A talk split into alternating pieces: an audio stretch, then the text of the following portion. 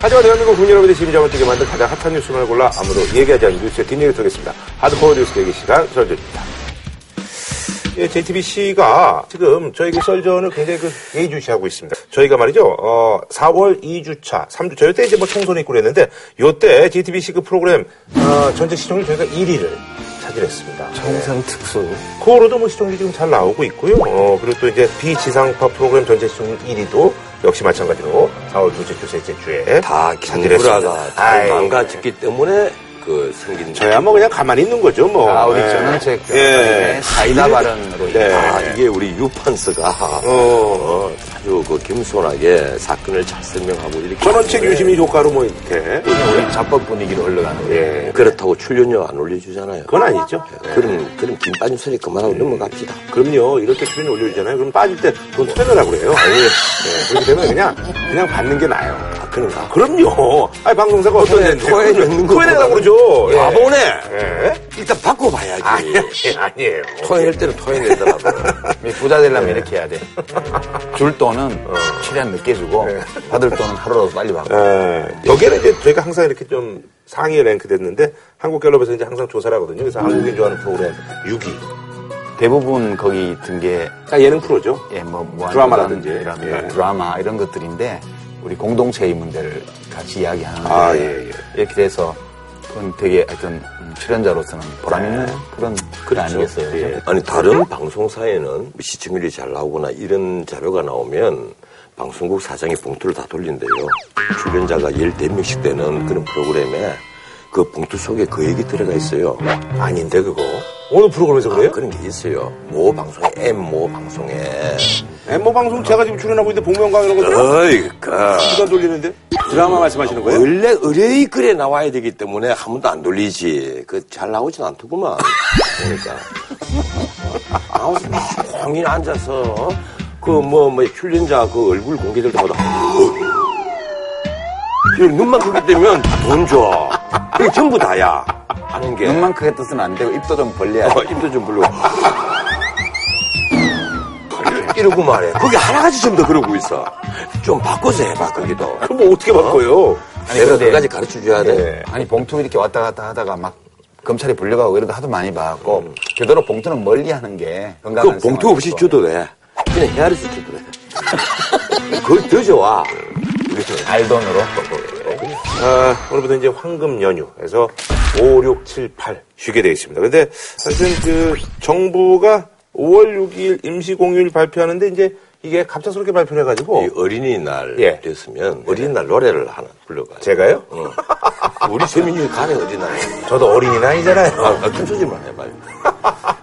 예. 오늘은 부러구나 우리들은 잘한다 오늘은 어린이날 우리들 세상 박자가 딱딱맞아. 어. 그 우리 어릴 때 초등학교 2학년 때지 2학년 때 그 노래가 음악책이죠 아, 그래요? 예. 동요 중에는 우리 민족의 애환이 네. 어려 있는 그런 노래들이 있어요. 윤극영 선생이 반달이요? 반달. 네. 어, 특히 그 2절 그 샛별이 등대란다 길을 찾아라 이 가사 때문에 감옥에 가셨잖아요. 네. 이 그런 노래들을 평소에 네, 네. 전혀 모르고 잊고 산다는 게 다 반성을 해야 돼요. 예, 알겠습니다. 반성할 게 너무 많아. 어. 예. 내 나이가 되면 늘 반성을 해. 아니, 그나저나 저기 5월 6일 그 임시공휴일 발표하면서 이게 사실은 갑작스럽게 지정돼서 좀 말들이 많은 거죠? 아이 키우는 부모들이 예. 준비 없이 임시공휴일을 아하. 이제 맞이하게 되죠. 왜냐하면 전체 근로자들 중에 한 반 이하로밖에 못 쉬니까. 음, 이 혜택을 누리는 데가 이제 네, 중소기업 대기업이라든지 뭐 이런 이나 데. 영세기업이나 음. 뭐 비정규직 노동자나 이런 분들은 임시공휴일이니까 법적 의무가 없잖아요. 그렇죠. 음. 그러니까 애들 갑자기 맡기는 유치원 뭐 이런 데 문 닫아 버리니까 당황스러운 거 하나 음. 있고 졸속 행정이에요. 점수 따려고 하는 졸속 행정이잖아요. 전문 용어로 우리나라가 광복 이후에 네네. 네? 임시 공휴일이 세 분이 있었습니다. 처음에 그 임시 공휴일을 찾아보면 서울 올림픽 개막할 때 아하. 그때는 정말 필요하죠. 이 건국 이후에 네네. 가장 큰 행사니까 그렇죠. 임시 공휴일을 했고 그리고 월드컵. 월드컵, 사 4강 아, 아. 예, 자축한다면서도 임시 공휴일을 아하, 기억나네요. 예. 그리고 작년도 그리고 뭐 이런 게 있었는데. 네. 작년에 광복 70주년 이래서 8월 14일을 그러니까요, 그래, 임시공휴일에서 맞아. 연휴로 만들었잖아요. 이번에는 이유 없는 임시공휴일이에요. 나는 이게 뭐 내수 진작 이러면서 갑자기 장관이 네. 그 경제수장 모시고 골프를 치러 가요. 골프가 내수 진작에 큰 도움이 된다면서 나 이 발상 자체가 코미디라고 생각을 합니다. 예, 지금 수출이 작년보다 음, 두 자릿수 퍼센트 포인트 지금 감소하고 근데 있잖아요. 무역 수지는 계속 흑자던데요. 아, 보니까. 그거는 수입이 더 큰 예. 음, 폭으로 감소하니까 이른바 불황형 적- 흑자인데 문제는 휴일을 해주면 소비 지출이 늘지 않겠냐. 음, 네, 네, 네. 이런 논리로 지금 경제단체에서 요청하고 아하. 정부에서 받아들여서 임시국무회의, 국무회의에서 의결해서 지금 한 건데 저는 이제 경제학도라 소비가 뭐의 함수지? 소비를 좌우하는 게 뭐지? 소득이에요. 네. 지금 쉬는 날이 부족해서 소비가 부진한 게 그렇죠. 아니고 이 시민들 특히 서민 가계 중산층의 가처분 소득이 부족해서 소비를 못 하는 건데 자주 말씀하셨는데요. 예, 그럼 공휴일 해주면 오늘 그럼 백화점 가거나 뭐 마트에 가거나 하면 그다음에 일요일 날 안 가게 되죠. 예. 그러니까 이 소비 진작 효과가 얼마나 있는지에 대해서는 상당히 의문스러워요. 쉽게 말하면 가진 자 보고 돈 좀 써라 이제 이런 얘기죠. 그런데 이 미국이 국경일 그리고 기념일 다 합해서 그 연방 정부 공휴일이 10일입니다. 어, 예. 예. 그 10일도 각 주에 따라서 다 사용을 안 해요. 어, 그래요? 네. 가령 마틴 루킹 기념일 이러면 탄생, 탄생일이 있거든요. 1월 달에. 어떤 주에서는 그 네. 주에 학교를 그대로 운영을 해요. 그 주마다 다, 다 틀려요. 음, 어, 그래요? 예. 그런데 우리는 16일이 이제 한글날의 공휴일이 됐으니까 네. 거기다 이번 올해는 총선까지 놀잖아요. 그래서 공휴일이 적어서 내수가 안 된다 이건 아니거든요. 음. 물론 이제 연휴가 끼면 그만큼 여행도 많이 하고 이 가족 단위로 밖에도 많이 다니니까 그 막 돈을 많이 쓰지 않겠냐 이랬는데 우리나라는 특히 외식 산업이 굉장히 번성한 나라입니다. 네, 네. 그런데 외식 산업에 돈 많이 쓴다고 해서 소비가 진작이 돼요? 그건 아니잖아요. 음, 집에서 밥 해 먹을 재료를 안 사게 되지. 음, 그러니까 그렇죠. 사실 윗돌 아랫돌 이야기인데 야. 뭐 이런 것도 있어요. 이제 이 임시공휴일 네. 지정하기 전에도 대부분의 학교들이 재량 휴업으로 이미 결정을 예, 해놓고 맞아요, 있었어요. 맞아요, 예. 그러니까 서울 강남에는 이제 학원들이 어떤 전단지를 돌리냐 하면 황금연휴 나흘 동안 애들을 놀게 하면 안 되니까 아하. 나흘 동안 합숙 훈련 합숙 학원 어? 나흘 내내 수학만 아. 하는 이런 전단지가 막 돌아다녀. 이게 도대체 말이 재량 휴업이지. 지금 중학교에 주고 있는 자유학기, 이 박근혜 정부 들어와서 네네. 자유학기라는 걸 실시를 하는데 그것도 마찬가지예요. 이 가진 사람들은 넉넉한 사람들은 특별히 더 공부를 시킬 기회다 이거예요. 이 자유학기가 자유학기를 활용한 아하. 시험 성적 향상 예. 특훈. 가계의 가처분 소득을 줄이는 게 제일 큰 게 이 사교육이에요. 네, 교육비 교육비요. 말씀하셨죠. 그런데 예. 정부가 근본 틀을 바꾸고 하려는 생각들은 하지 않고 음. 이런 공휴일을 만든다? 어쨌거나 저기 두 분의 얘기를 들어보니까 아, 이게 말들이 많을 수밖에 없는 그런 상황이었군요. 에, 그 소식을 좀 먼저 전할까 하는데요.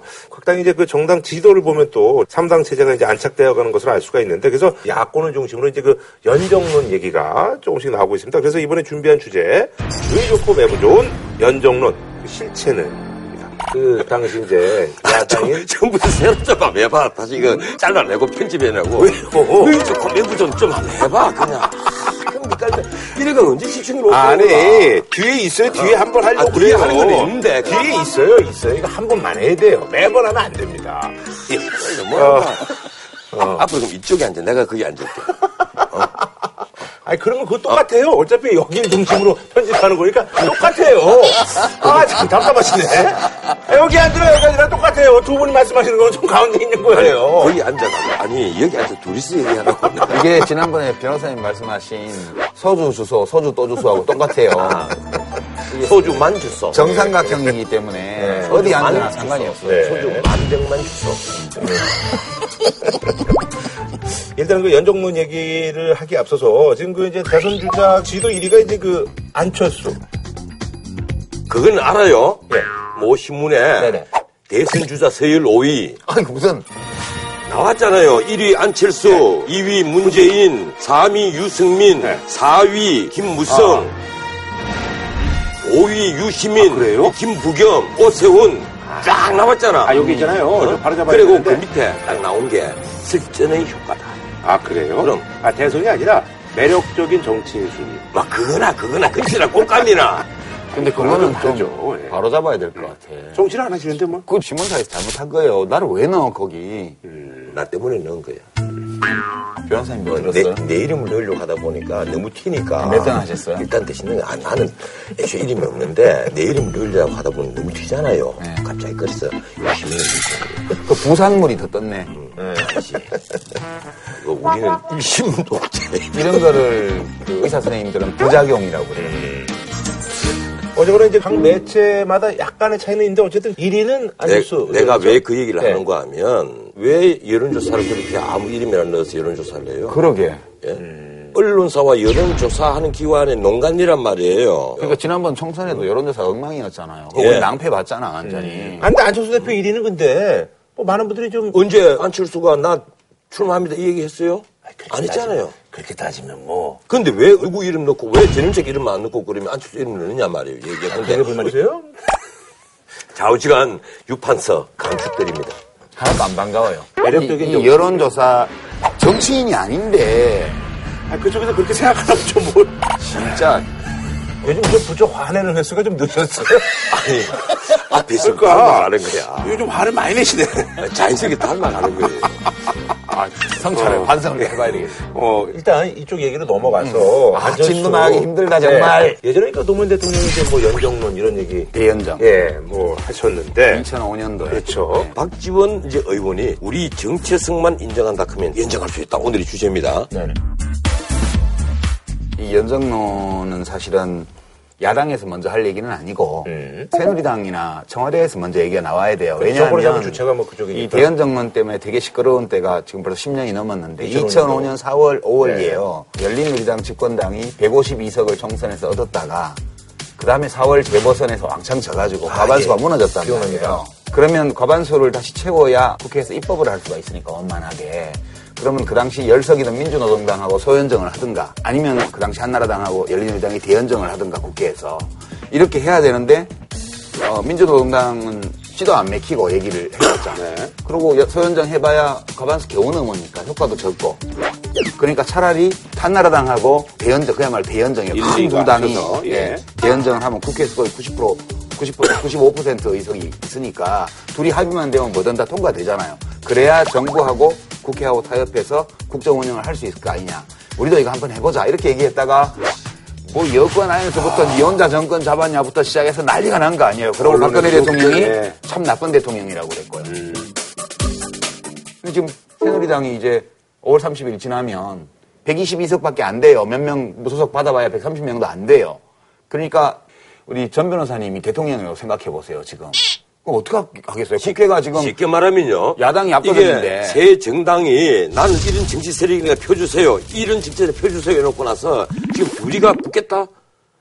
형법상으로 이게 뭔지 알아요? 남녀관계 비유하면. 야합이요? 간통이에요. 아니 아니에요. 야합이 야합이란 말이야. 왜냐하면 이게 국민, 아. 이게 국민의당 쪽에서 나온 국민의당 거예요? 예. 쪽에서 이 이야기가 나온 데는 두 가지 이유가 있는 것 같아요. 우선 첫 번째는 아까 안철수 대표 대선 후보 지지율이 1등으로 나온 조사가 하나 나왔죠 지금 네. 갤럽계. 그런데 지지율 표를 보시면 지금 집권당 소속의 예비 주자들의 지지율이 일제히 하락하고 문재인 전 대표의 지지율은 완만한 상승이고 음. 그리고 안철수 대표의 지지율이 그걸 받아먹었군요. 예, 하락하는 여권 예비 후보들의 지지율 폭만큼 받아먹었으면 올라가는 거예요. 겹친다는 거죠. 네, 네. 겹친다는. 그래서 국민의당으로서는 이쪽을 좀만 더 받아먹으면 확실한 1등당이 될 수도 있겠다는 계산을 할 수 있죠. 아. 그게 이제 연장론에 관심을 가질 수밖에 없는 첫 번째 음. 이유.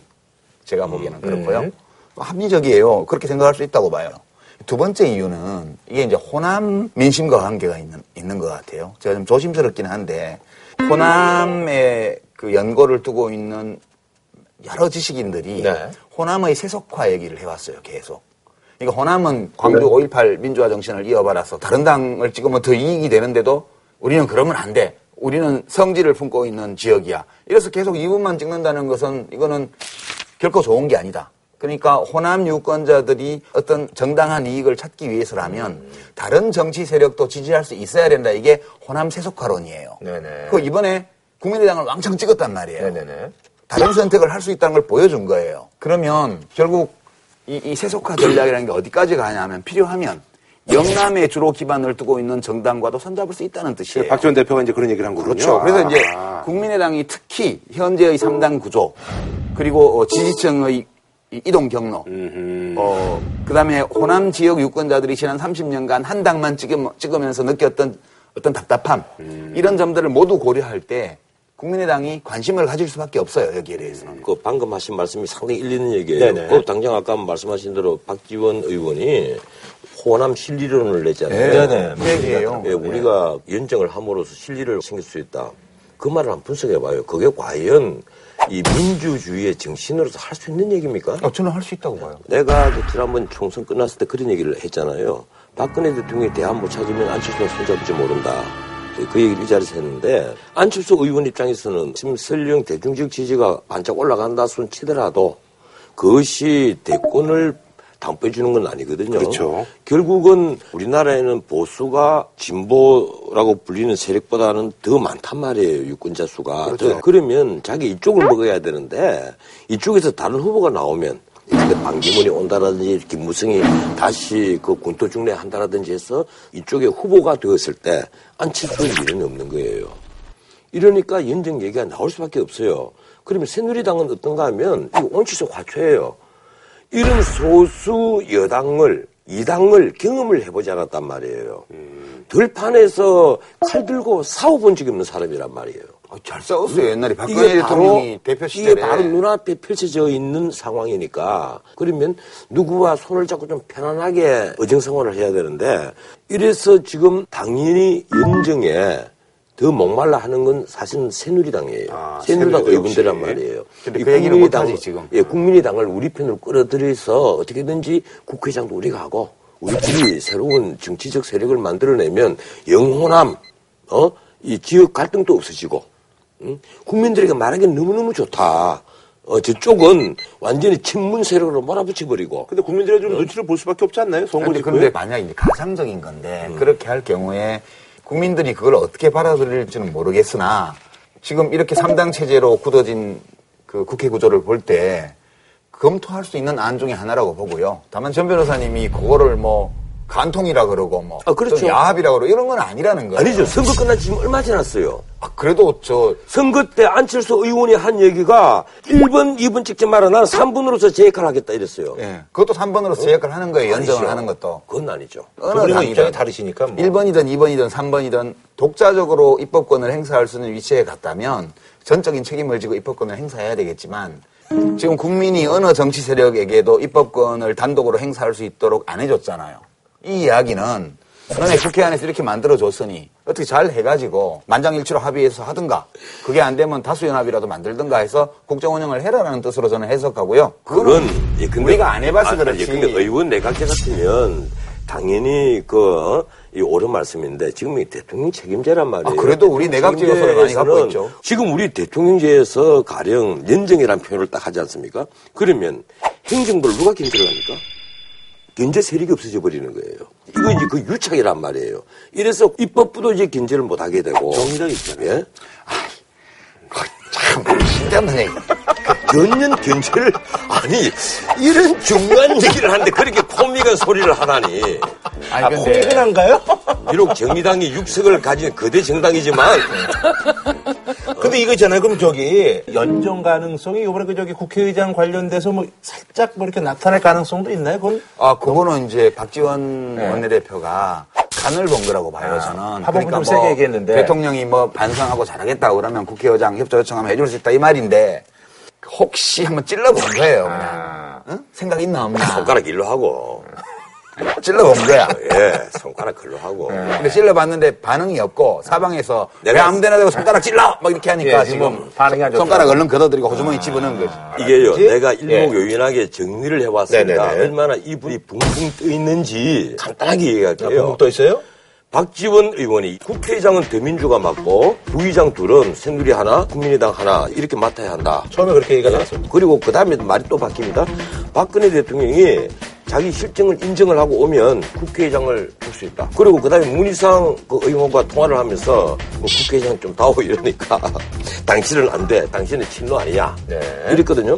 이러다가 5월 1일 날 느닷없이 소속 의원들이 대연정 관련 발언을 자제해달라. 본인이 지금까지 제일 큰 일을 놓고 나서 자기만 하겠다는 거야. 이러니까 붕 떠 있어 너무 뜨고 있는 거예요. 그러니까 국민의당은 물 들었을 때 배졌는 거야 지금. 음, 어, 그렇죠. 어, 물 들었는데 배졌는 게 당연하지. 예. 물 들었는데 너 왜 물 없을 때는 배 안 졌더니 이제 와서 배졌냐 이러면 안 되는 거예요. 근데 기본적으로 우리나라에서 제3당은 제3당으로서 그쳐요. 정주영, 김종필, 이회창 그런 분들이 당의 영수를 맡고 있었는데도 전부 다 실패했단 말이에요. 그러니까 연정에 목말한단 말이에요. 근데 이 말씀 제가 동의하는데 저는 약간 이제 이걸 못 믿겠는 거예요 스스로. 왜냐하면 이번 총선에서 호남을 거의 몽땅 다 잃고도 제 1당이 선거를 통해서 될 수 있다는 거 야당이요. 이거는 진짜 상상을 못했던 거거든. 그러니까 저도 이제 그때도 우리 반성을 했지만 아, 그러니까 이번에도 대수가 있다는 얘기. 과거 사례들에 비추어서 앞으로를 전망해보는 게 일반적인데 지금 뭔가 정확히 파악은 안, 안 되지만 바닥에서 어떤 변화가 진행되고 있는 거 아닌가 하는 의심이 자꾸 들어서 저는 이제 자신이 없는 거 이상하게 근데 이제. 바닥의 변화는 진행되는 건 맞아요. 예, 근데 안철수, 문재인, 그리고 김무성, 최경환 이런 분들이 알고 있는 방식으로 나 변화는 진행되고 있지 않다고 봅니다. 전혀 다른 방식으로. 글쎄요, 그게 뭔지 잘 모르겠어요. 그래서 정치판이 아닌 국민들이 만들어주는 정계 개편이 등장할 가능성도 있다. 예, 지금 그렇게 봐요. 아니 근데 저기 안철수 대표가 이제 강한 발언도 좀 하고 뭐 술자리에서 뭐 이제 폭탄주도 뭐 말아서 올리고 이런 모습에 대해서는 어떻게 좀 긍정적 변화로 보시는 거예요? 아니면 뭐 아니, 이 내가 얘기하잖아요. 선거 끝난 지 불과 아직 한 달도 안 지났어요. 아니 근데 뭐 저기 예, 한 달도 안 소송에 지났는데 예? 대해서 폭탄 좀 알고 그러는데 뭐- 아니 그게 아니고 전부 다 한쪽은 붕 써갖고 있고 한쪽은 그래서 연장하자는 말 나오고 한쪽은 자꾸 이래갖고 어? 난리를 치는데 이거 완전히 우리 정치판이 내가 보기에는 계속 콘서트보다 아니 근데 정치가 원래 이런 거예요. 그러니까 왜전 변사님 너무 이상적으로 성인군자들이 모여갖고 난안 해봤거든. 무슨 아리스토텔레스, 플라톤, 공자, 맹자님 모여서 정치해요? 다 장사미사 우리하고 똑같이 욕망도 있고 감정도 느끼고 추구하고 싶은 생각도 있고 권력도 추구하고 싶고 이런 사람들이 정치를 하는 거잖아요. 그러니까 우리 국회의원들이 우리처럼 사리사욕에 눈이 벌게 가지고 뒤로는 닫고 앞으로는 착한 척하고 이러잖아요. 아니 사람이라는 어? 게 1.25회 2호회를 했으면서 그걸 잘 알잖아요. 사람이라는 게 정- 그럼 안 되잖아요. 아니, 저- 안 되는 건 안 된다고 얘기를 해야지. 아니, 그러니까 국회 앞에 가서 이렇게 얘기한다고 쳐요. 정 변호사님 국회 앞에서. 야! 우리 저 20대 국회 당선된 놈들 중에, 놈은 아니다. 당선된 사람 중에, 진정으로 사리사욕 없이 오로지 공익과 국민을 위해서만 일할 사람 나와봐! 그러잖아요. 국회 앞에 가서 개원하는 날 그래 보세요. 그러면 누가 이렇게 있다가 듣고, 어이, 난 그런 사람인데 해서, 저, 저 그런데 그러면, 이 사기꾼 거짓말쟁이! 그럴 거 아니야. 그러고 그래서 이제 그런 말 들을까 봐 아무도 안 네. 나고 그런데요. 그거 봐 역시 전부 다 쓰레기라니까 또 그러실 거 아니야 그런데 내가 가령 국회의원 300명 다 단순자 놔놓고 여기서 사리사욕이 없는 사람 나와봐 이러면 예, 다 나옵니다.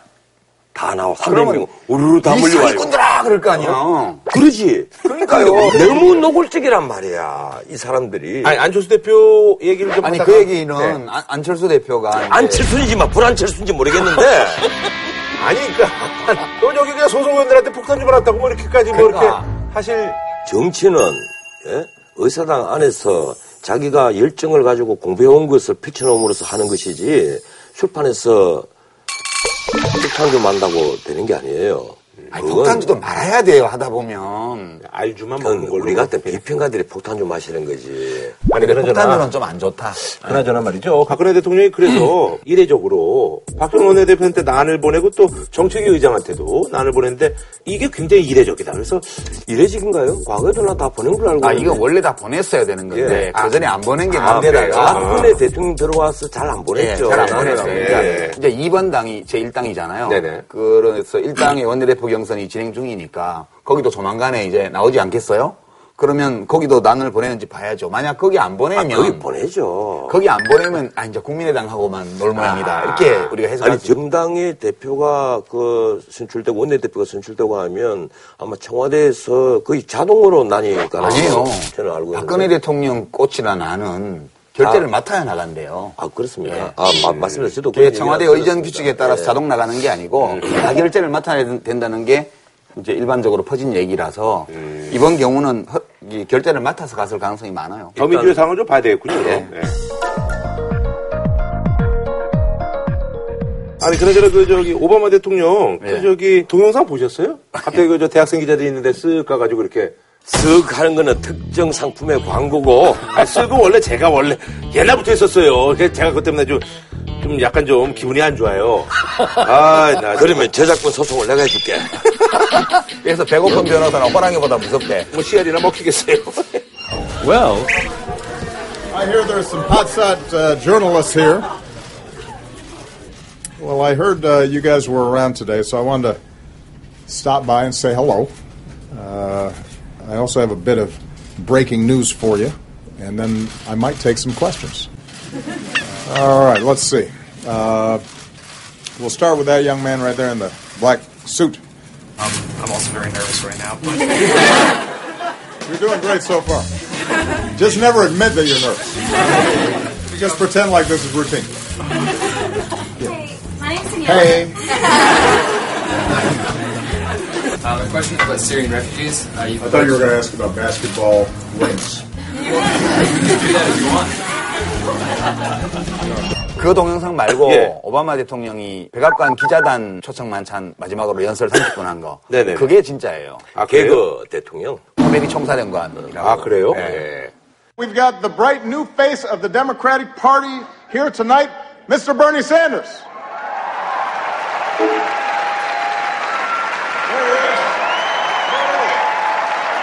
Next year at this time, someone else will be standing here in this very spot, and it's anyone's guess who she will be. But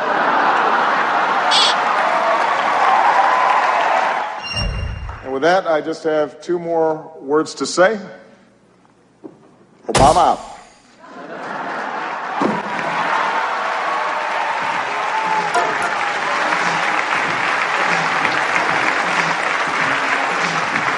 저는 이 뭐 동영상 영어가 짧아가지고 네. 이 고급 유머를 뭐 영어로는 못 알아먹고 밑에 누가 자막 붙여놓은 거 뭐 기사 나온 거 이런 걸 보니까 제일 재밌는 게 트럼프에 대해서 한 얘기예요. 오바마가요? 예. 네. This is central to our democracy, and. Nah, I'm just kidding. You know I'm going to talk about Trump. Come on. 정말 도널드 트럼프가 여기 안 왔는데 뭐 집에서 뭐 하시나? 뭐 그, 트럼프 스테이크 먹고 있나? 그게 망한 망한 프랜차이즈잖아요 식당 트럼프가 장악했다가 뭐 앙겔라 메르켈 독일 총리 Tweeting 식당 out 아까는 insults 뭐 to Angela Merkel? 리플 달고 있나? 뭐 이런 식으로 얘기를 했어요. 여기 이 자리가 너무 싸구려로 보이나 봐요. 이러면서 음. Is this dinner too tacky for the Donald? 우리나라 대통령이 임기 말에 그런 식으로 뭐 여기 문재인 전 대표 왜 안 왔어? 뭐 하고 있나? 뭐 이런 식으로 뒷담화 까면 뭐라 그러겠어요? 우리나라에서 그랬으면 난리 나지 않을까요? 그대가 대통령 하거나 내가 대통령 되면 그보다 더한 것도 할걸? 아 그러면 그냥 막말 대통령이라고 언론에서 난리가 나지. 아니지. 그대나 이제 옛날에 좋은 말도 사, 네 내가 지역에 한다 이래서 막말 대통령 소리 들을지 모르지만 나는 아주 품위 있는 개그를 뭐 너무 그렇게 자기 자신에 대해서 과대평가하지 네, 마세요. 개그 하나만 할까요?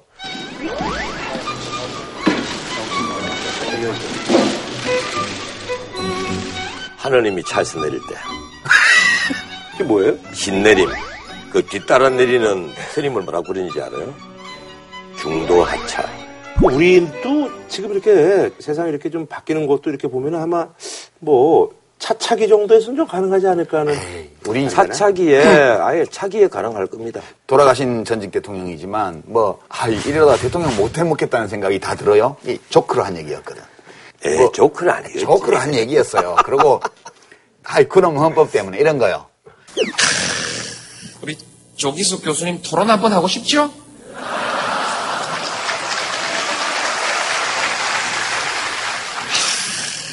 저도 하고 싶습니다. 그런데 그놈의 헌법이 토론의, 이 토론을 못하게 돼 있으니까 반명해야죠. 잘 하시는 분이 있지 않겠습니까? 예. 그거 가지고 막 그거는 학생들 앞에 얘기했잖아요. 석 달 열흘 그냥 난리가 나잖아요. 막말 대통령이 품격 없다고. 우리나라 대통령 이렇게 하면 당장 난리가 나요. 아니 근데 노무현 대통령은 그걸 너무 유머스럽지 않게 얘기를 하잖아요. 아, 현장에서 안 보셨잖아요. 현장에서는 되게 실제로 유머러스 나빴지만. 했어요. 조크 한 글을 테- 문자 텍스트로 바꿔가지고 거기다 해석을 붙여서 보도를 시키니까 누가 겁이 나서 말을 하겠어요. 근데 내가 왜 차차기는 좀 아, 가능해. 아니 자기도 안 돼. 네, 아니 내가 왜 다음 대통령이 가능하다고 얘기한지 압니까? 회사가 부도나면 그 부도난 회사 누가 인수해요? 사기꾼이 인수하죠. 지금 우리나라가 계속 이렇게 국가 부채 올라가면요. 중앙정부 부채, 지방정부 부채, 공기업 부채에다가 연금 부채까지 보태면요. 이 정부 마지막에 1,800조 넘습니다. 그러면 누가 인수하겠어요? 사기꾼이 인수해요. 사기꾼을 할 수 있는 게 뭐예요? 개그밖에 못해요. 그래도 기다려봐요. 아니, 그러더라, 그 새누리당도 원내대표 후보 등록일이 이제 1일로 마감이 됐는데,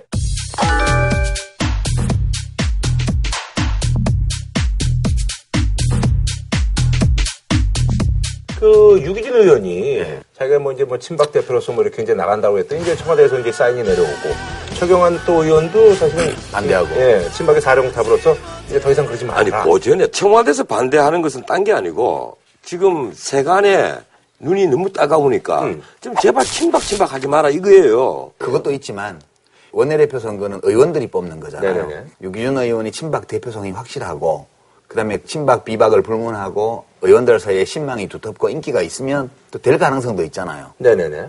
근데 좀 그게 아니라는 게 일반적인 평가예요. 그러니까 나가서 표도 별로 못 얻고 떨어지고 나면 또 언론에서 친박 친박 중계, 3패 어. 이렇게 나올 거 예. 아니에요. 장악력 상실 뭐 이런 그게 게. 굉장히 부담스러운 거예요, 지금. 이래서 최경환 의원이 지금 좌장이 칼나잖아요. 친박 쪽은 좀 이번에 안 나서고 은인 자중했으면 좋겠다 이랬는데도 끝까지 난 이제는 개파와 상관없는 사람이다. 그러니까 이 이제 우리 얘기거든요. 전 변호사님 예언한 대로 되는 게, 그, 레임덕은 침박 때문에 시작될 거다. 이렇게 말씀하셨는데, 총선 결과가 그렇게 나왔고, 그 다음에 총선 끝나서 선거 지고 나면, 그 다음에 침박 누가 남겠냐. 그런 말씀도 하셨는데, 지금 나 침박 아니야, 이제부터 이러면서 이제 나가잖아요. 그럼 친박의 붕괴 이런 걸로 봐도 되는 거예요? 그 이제 벌써. 레임덕이 침박 내에서 나타나는 거예요. 이게. 그래서 금은 다 가 있죠. 아. 금은 다 가 있고 결국 아마 그 내년 말경 되면 최경환께만 그 소수로 음. 남아 있을 거예요. 아니 그 저기 경향신문에서 이게 나왔는데 이제 친박 10년 흥망사해 가지고 그만해, 이런 거. 이거 그만해요? 아, 이런 거 되게 재밌었는데 사람들이 아, 그만해 정말. 아, 그래요? 거기 있는 말 중에 한두 개를 내가 지은 말이야. 아 그래 어느 어느 거예요? 아 몰라. 그 아뭐 곁방 뭐 근데 너무 만들었더라. 나는 조롱박이 제일 웃기더라. 네, 조롱박이요? 조롱바가 누가 만드는지 모르겠어. 조롱받는 친박. 네. 음.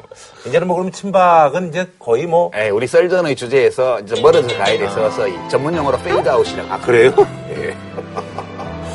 자, 뭐 한줄간 평 좀 부탁드리겠습니다. 예. 사람이 사람을 사귀는 건 좋은 일이에요. 연정론, 야합이다, 뭐다 얘기하지만 겁내지 말고 해봐요. 그렇게 저는 격려하고 싶어요.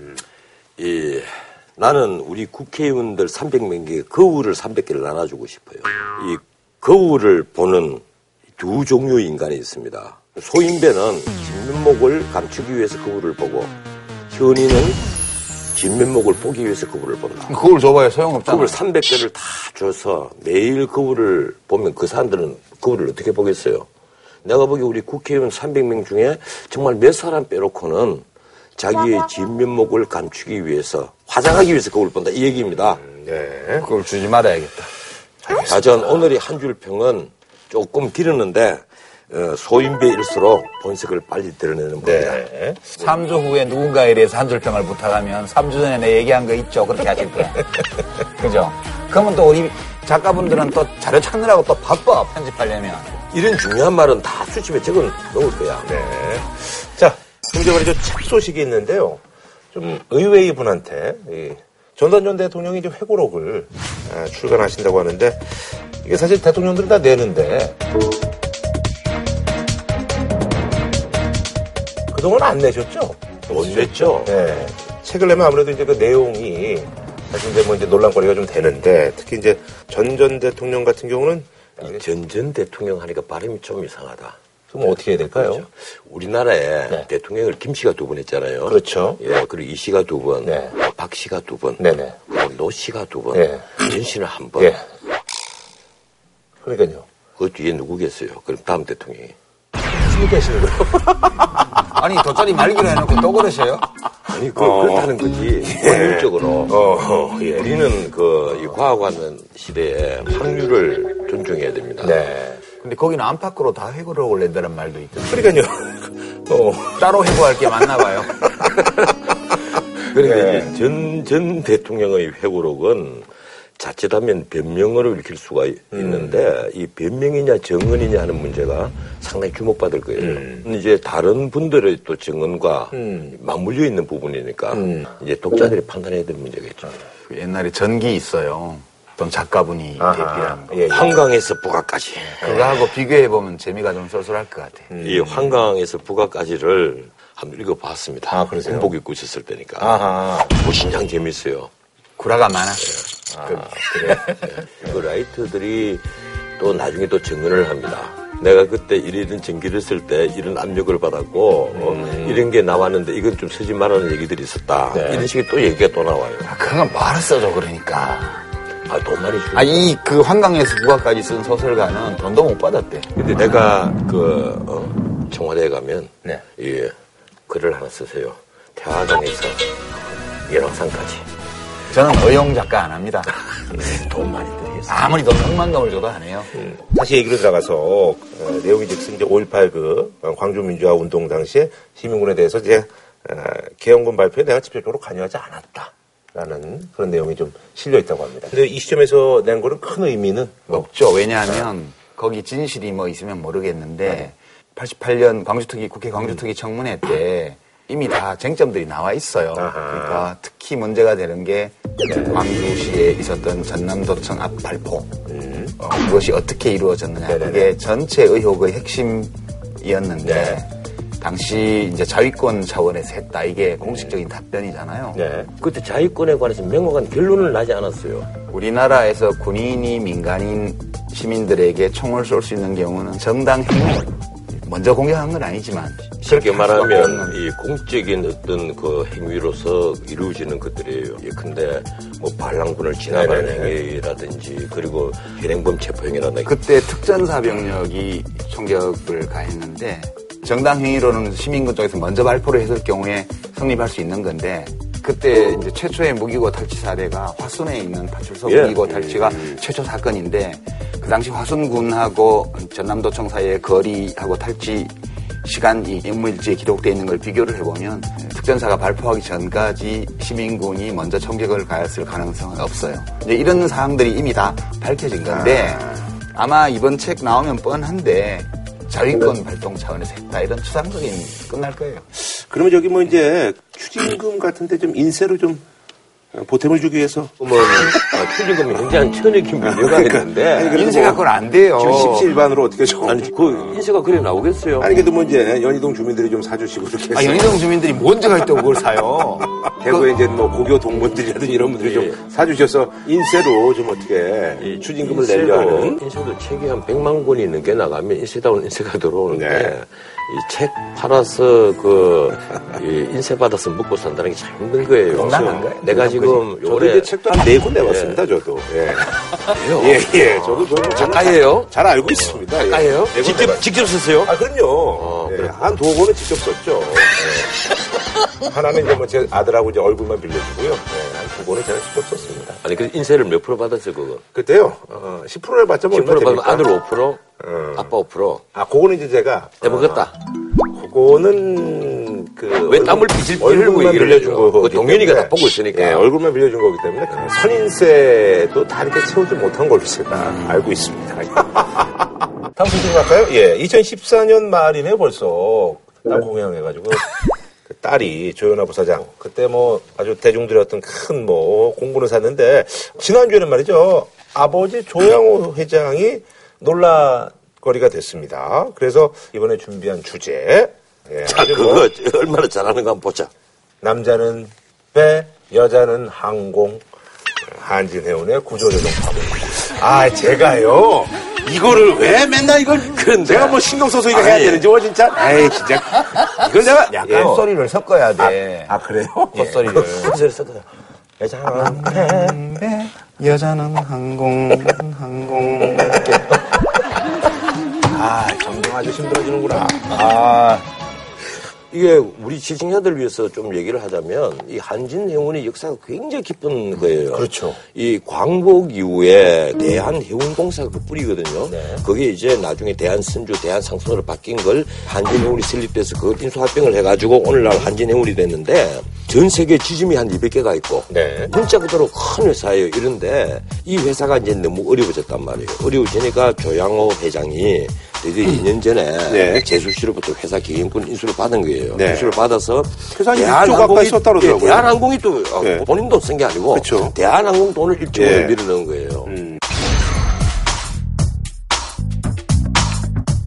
고 조수호 씨. 예. 회장을 하셨었죠? 예, 예. 조수호 씨 조중훈 씨 이제 삼남. 예, 예, 예. 일찍 돌아가시는 바람에 부인이 네네. 이 최은영 씨가 회장으로서 그 회사를 인수할 때는 주가가 한 3만 6천 원, 그때 이미 한 3만 6천 원. 네, 꽤 괜찮았어요. 이랬는데 예. 현재 주가는 한 1,800원 하는데 이 최은영 씨가 이 왜 세인에 표직이 됐는가 하면 이 주식을 한 3천 원 넘게 3,100원 요 무렵에 다 팔았거든요. 네네네. 주가와 그게 함께. 판 날짜가 자율협상 그러니까 채권단하고 우리 좀 자율협상. 어려우니까 어떻게 예. 좀 상의 좀 해봅시다라고 신청서 내기 전날까지 주식을 한 주도 남김없이 다 팔아치워버린 거예요. 네네네. 근데 이제 본인 설명은 이제 상속세 내느라고 돈 꼬아서 냈는데 네. 그 꼰 돈 갚기 위해서 팔았다. 음.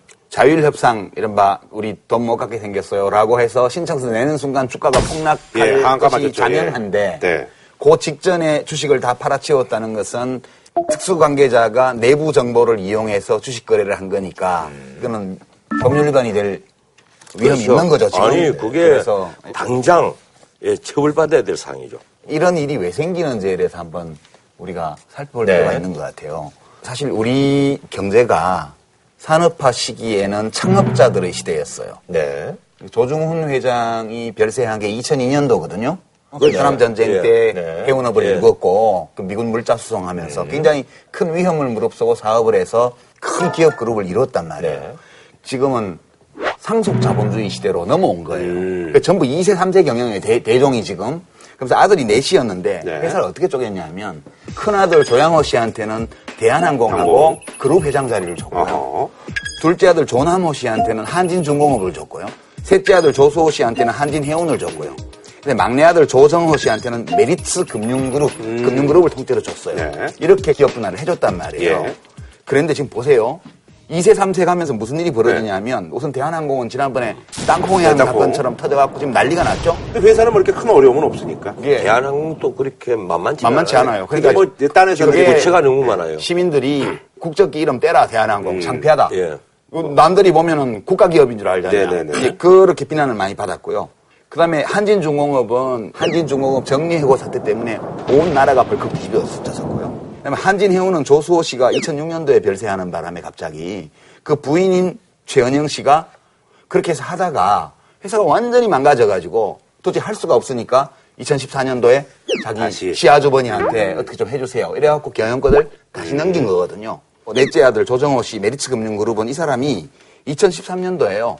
돈을 너무 많이 가져가서 사회적 지탄을 받아갖고 잠시 네. 아하. 사퇴했다가 그 다음에 1년 후에 다시 복귀를 했는데 배당금을 얼마- 많이 받아. 얼마 가져갔냐면 오. 아, 이 돈을 2012년도 몫이에요. 그러니까 메리츠 종금 증권 메리츠 화재 여기서 28억, 50억, 메리츠 금융지주에서 11억, 주식 배당금으로 47억. 이렇게 해서 이 사람이 가져간 돈이 단기 순이익의 15%를 자기가 인마이 포켓을 했어요. 지금 이 이 네 개의 큰 기업들이 수십만 명의 이 국민들이 생계가 걸려 있는 이런 기업들인데 2세, 3세로 이렇게 내려가면서 이렇게 기업들이 망가지는 걸 보세요. 이게 비단 한진해운 하나만의 문제가 아니고 네. 지금 우리 이 국민 경제 전반이 음. 이 병을 앓고 있다는 점은 좀 먼저 지적을 하고 한진해운 문제를 봐야 돼요. 지금 그 우리가 시장 자유를 얘기하기 전에 기업인의 근본적인 도덕성을 의심할 수밖에 없는 일들이 벌어지는데 이번에 최은영 씨가 이게 불과 30억 되잖아요. 이분이 재산이 가령 지금 1900억이 넘는다, 2000억이 넘는다 이런 식으로 언론에 보도가 된단 말이에요. 우리 국민들이 보기 어떻게 보겠어요? 재산이 그렇게 많은데 예. 아직도. 본인의 도덕성을 체크할 적에는 본인 입장에서 생각을 해서는 안 되는 거예요. 음. 맞은편에 보는 사람 입장에서 자신의 도덕성을 체크를 해야만 어, 나중에 욕을 안 듣는 거예요. 근데 이제 사실은 정부가 이제 그 조선업하고 이제 이 해운업이 이제 구조조정이 이제 1순위라고 그러는데 지금 경영이 어려운 이유가 되게 단순해요. 이 물동량이 줄어들었는데 그렇죠. 일감이 없어요. 예. 배는 빌려왔고 예. 외국에서 용선을 해가지고 그렇죠. 쓴단 말이에요. 이 용선료가 워낙 이게 장사가 잘, 되, 잘 되던 2006년, 2005년 그 무렵에 다 용선을 했단 말이에요. 상투를 잡은 거죠, 그걸 그냥? 한 예. 30년간 용선 기간을 잡아가서 영원히 잘 될 줄 알고 음. 이렇게 하니까 지금 현재 용선료보다 다섯 배예요 음. 지금 돈을 벌어가지고 이 용선료를 못 갚아. 배주인한테 다 갖다 예. 바치는 거야. 그러니까 월세 내느라고 바쁜 그 거죠. 다른 돈까지 예. 끄집어내서 갚아야 돼요. 아, 근데 자료를 보니까 그 한진해운하고 그 현대상선하고는 약간 좀 대응하는 방식에 있어서 그래도 현대상선이 조금 아니 많이 발빠르게 틀려요. 현대도 사실은 현정은 회장이 우리가 뭐 300억을 자기 재산을 네. 내놨잖아요. 그리고 역시 경영권 다 내놓고 자구안을 다 내놓고 무엇보다도 저 현대 정권사를 팔아가 팔아가지고 집어넣었거든요. 이런 식으로 구조조정을 하는 노력을 보여준 건 맞아요. 우리가 좀 상황이 구조조정을 하는 데 네. 있어서는 워크아웃이라는 제도가 하나 있고 그리고 또 하나는 법정 관리라는 제도가 하나 있어요. 또 하나가 바로 이 자율 협약이라는 네. 거예요. 이 워크아웃은 잘 알겠지만 경영권 다 받아가지고 공적자금 투입해가지고 나중에 돌려줄지 안 돌려줄지는 그때 그거- 가서. 예, 그때 가서 보는 건데 법정 관리는 문자 그대로 법정 관리예요. 판사가 모든 경영을 책임지는 겁니다. 네. 회생 가능성이 예. 없으면 청산해. 예. 그런데 자율협약은 그게 아니에요. 채권단하고 이 그 회사하고 간에 계약을 해서 자율협약을 한 것이거든요. 이제 경영권은 포기 각서를 내죠. 그리고 자구안 또 내죠. 그런데 채권단이 잘해서 이 관리를 잘해가지고 회사를 건전하게 만들어서 다시 돌려주겠다는 게 바로 이 그렇죠. 네, 자율협약이에요. 음. 그런데 이번에 이제 금융위원장이 칼을 뺐죠. 임종용. 예, 네, 그 현대해상 같은 경우는 이 300억도 돈 또 내고 현대증권 또 팔고 하니까 이 자유협약안을 체결을 했단 말이에요. 했는데 한진해운은 만나자 하니까 어 안 만나줬단 말이에요. 아, 그 평창 동계올림픽 때문에. 예, 그랬죠. 글쎄 평창 동계올림픽 때문에 오스트리아를 갔대요. 그래서 이제 비난을 예. 받는 이유 중에 하나죠. 예. 이번에 자유협약은 냈잖아요. 거절해버렸어요 지금. 자, 네, 이런 겁니다. 나가서 최저임금 벌어서 오는데 그걸로 월세가 안 네, 돼. 네, 그렇죠, 그렇죠. 그러면 이 사람이 월세를 못 내야 돼.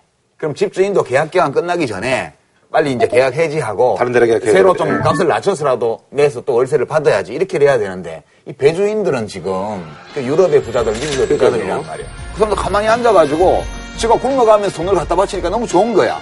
그러니까 이제 걱정이 있어. 어, 저게 망할 것 같은데. 만약에 법정관리 들어가 버리면 그렇죠, 그렇죠. 예. 돈못 받는단 못 받는 말이에요. 거예요. 못 받죠. 그러면 이제 집주인이 똑똑똑 해가지고 아, 좀 싸게 해줄게. 저기 잠깐 뭐지 어, 이제 계약 기간 아직 말려 들렸는데 이 되게 어렵다며 그러니까 새로 이렇게 해가지고 가면 쓰자, 어. 좀 시세에 맞게 우리가 주변에 집값이 다 내렸으니까 월세 깎아줄 테니까 열심히 해가지고 한번 제기해봐 나중에 또 동네 집값 올라가면 그 대신에 또 더 내야 돼 이렇게 해서 손실을 서로 감수를 해야 되는데 음. 지금 정부에서 나서가지고 뭐 채권단이 자율협약을 하느니 뭐를 하느니 막 그러니까 이 배주인들이 딱 보니까 어 저게 too big to die 음. 죽기에는 너무 커 그러니까 한국 정부가 저를 살리려고 그러네 그럼 우리가 뭐 답답할 게 뭐 있어 뭐 삼촌이 와가지고 월세 내준다는데 이래갖고 지금 배짱 튕기는 거예요 그럼 그냥 내버려 두는 게 맞아요? 아니 지금 그래서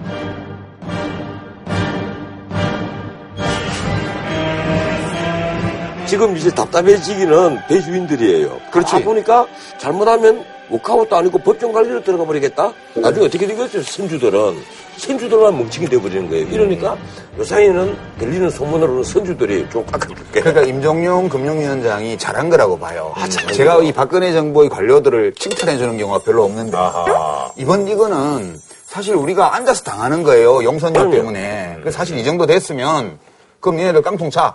이 정도 나가줘야 뭐 협상이 될까? 지금 문제는 2026년 한 9년, 10년 동안 더 내야 될 용수료가 이 자동으로 카운트가 되는 거예요. 이게 뭐 우리 배를 쓰든 안 쓰든 그렇죠. 5조 원이에요. 두 회사 합쳐서 예, 두 회사 합쳐서. 그럼 여기는 이제 어떻게 돼?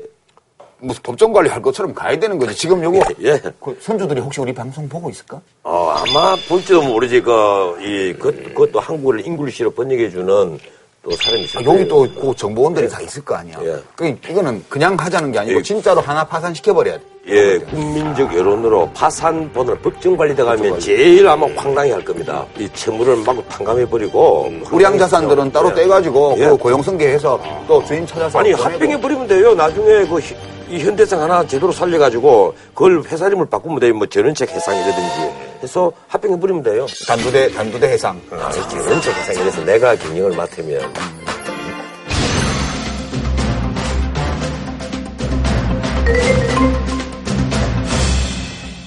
사실은 이 해운사, 조선사뿐 아니고 구조조정 대상으로 손꼽히고 있는 부실 회사들 있잖아요. 네네. 음. 대기업 54개입니다. 거기다 중소기업만 175개입니다. 음. 그래서 이게 만약에 전부 다 구조조정이 다 되잖아요. 그러면 가장 억울한 사람이 누구겠어요? 근로자란 말이에요. 음. 노동자들이죠. 그렇죠. 예. 근로자들이 근데 거기에 대한 이제- 네. 대책이 없다라는 게. 특히 조선소 같은 것은요. 벌써 지금 부산이나 네네. 심각하더라고요. 예. 부산이나 거제에 가면 식당들이 파리를 다 네, 날리고 맞아요. 있고 학원도 다문 닫고. 거기가 네. 지금 새로운 지금 수주가 없어요. 올해 들어와서 우리나라에서 조선 3사가 수주한 배가 딱 다섯 척입니다. 이러니까 네. 이제 수주 질벽이 생긴 건데 이 사실은 조선사 잘못도 커요.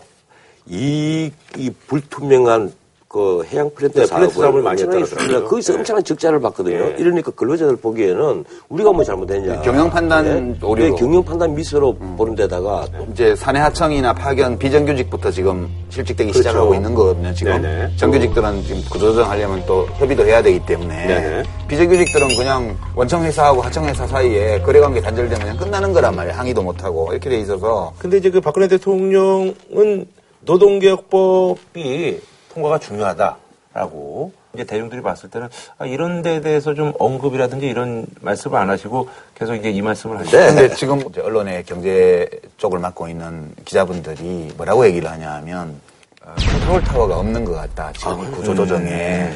구조조정 협의체 그 의장이 금융위원회 위원장이거든요. 사실 이 정도 문제 같으면 대통령이 주재를 해서 그렇죠. 계속 회의를 해야 되는 것 아닙니까? 난, 난 그렇게 알고 있는데 내가 만약에 대통령 같으면 난 늘 불러가지고. 예. 예. 왜냐면 심각한 문제거든, 이게. 보통 심각한 게 아니란 말이에요, 이게.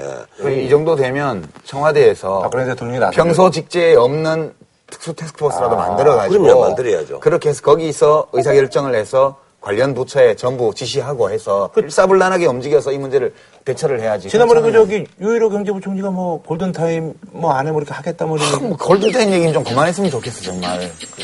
그 골든타임이라고 그래갖고 살려놓은 게 한 개라도 있어요. 그러니까 그 말 자체를 들으면 지금 공포에 사로잡혀 사람들이. 제가 보기로는 지금 골든타임 운운할 때는 지난 것 같고, 이 기본적으로 우리 경제의 골간이 된 대기업들이 쭉 보면 이것이 한꺼번에 와장창 문해지고 있단 말이에요.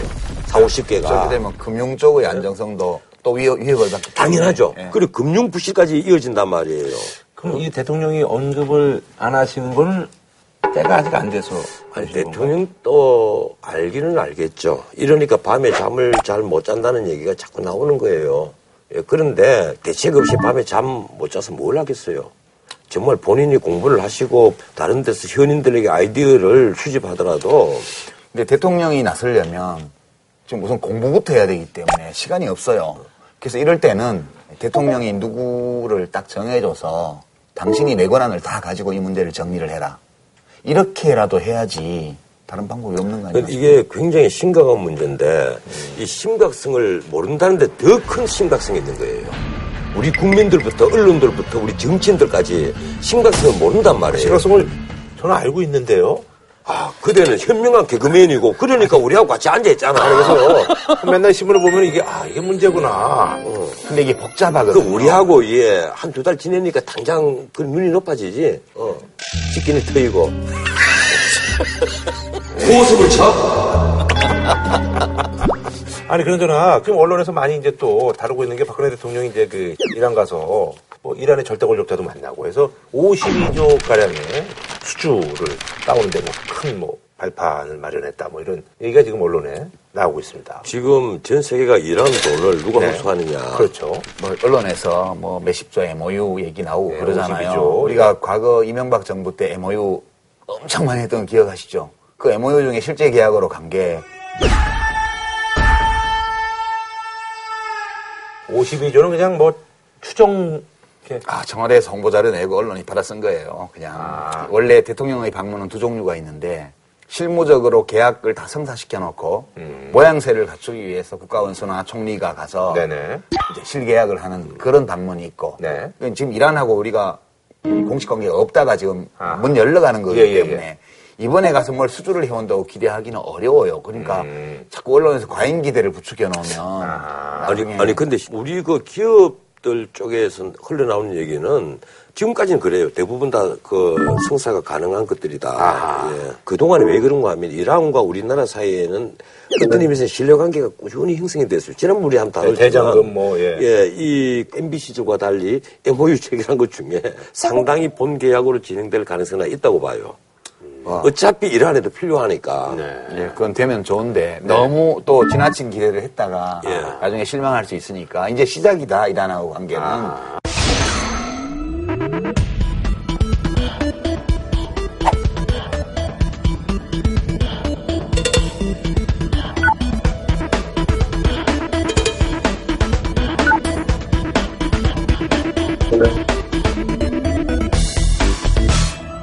뭐 외교 관례상 상대국의 그 이 법률이 저러니까 뭐 저렇게 할 수 있다고 볼 수도 있겠지만 예 근데 클린턴 대통령이 탄생을 했을 때 과연 이제 히잡을 쓸까요?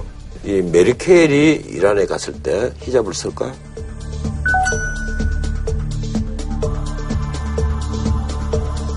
예, 아마 더 친화는 되겠죠. 네, 그죠. 긍정적으로 보면 그렇게 되겠죠. 예, 하지만 대통령은 우리 국민의 대표예요. 어, 근데 그날에 갔다 우리 히잡을 쓴다? 이 음. 종교의 그 안에 복장이잖아요. 나는 좀 한번 고민을 우리가 한번 해볼 필요가 있다. 자, 한줄로 평가 부탁드립니다. 선진해온 문제는 이익은 내가 먹고 손실이 나면 사회에다 떠넘긴다 이런 식의 기업 행태 이거를 꼭 바로잡는 계기로 저는 오늘 또 이탈리아 속담을 네. 부린 듯이 생각이 나서 이 이탈리아 속담입니다. 생선은 썩을 때 머리부터 썩는다. 아, 모든 예. 동물 중에 머리부터 썩는 유일한 동물이 생선이에요. 예. 내 중당을 가르쳐 드렸다. 아, 다음 주에는 못 오시죠? 다음 주에 저 대신 딴 분이 아, 다음 주에는 설정을 해주시겠습니다. 아닙니다 저보다 더 잘하는 분이 대신 올 겁니다 어, 지금 홍투하신 거예요? 뭐예요? 홍투하신 아, 거예요? 나 쉬는 줄 알고. 한 번도 쉰 적이 없습니다, 저희. 그렇습니다. 예, 예. 그래서 저희는 다음 주에 찾아뵙도록 하겠습니다. 아, 잠깐. 예, 제 선물 꼭 사오세요. 아니 전문 안 납니다 예. 예. 뭐 비싼 거는 말고 그냥 100만 원 이하로. 진짜 단두대감이야 그것도 어? 썰전 단두대 그럼 단두대 누가 집행하는데? 구라치가 해야지 아니, 본인 이렇게 놔도 돼요. 오이? 내 단두대는 전자식이야. 보다 셀프 단두대 전자식이야. 저희는 다음 주에 네, 찾아뵙도록 하겠습니다.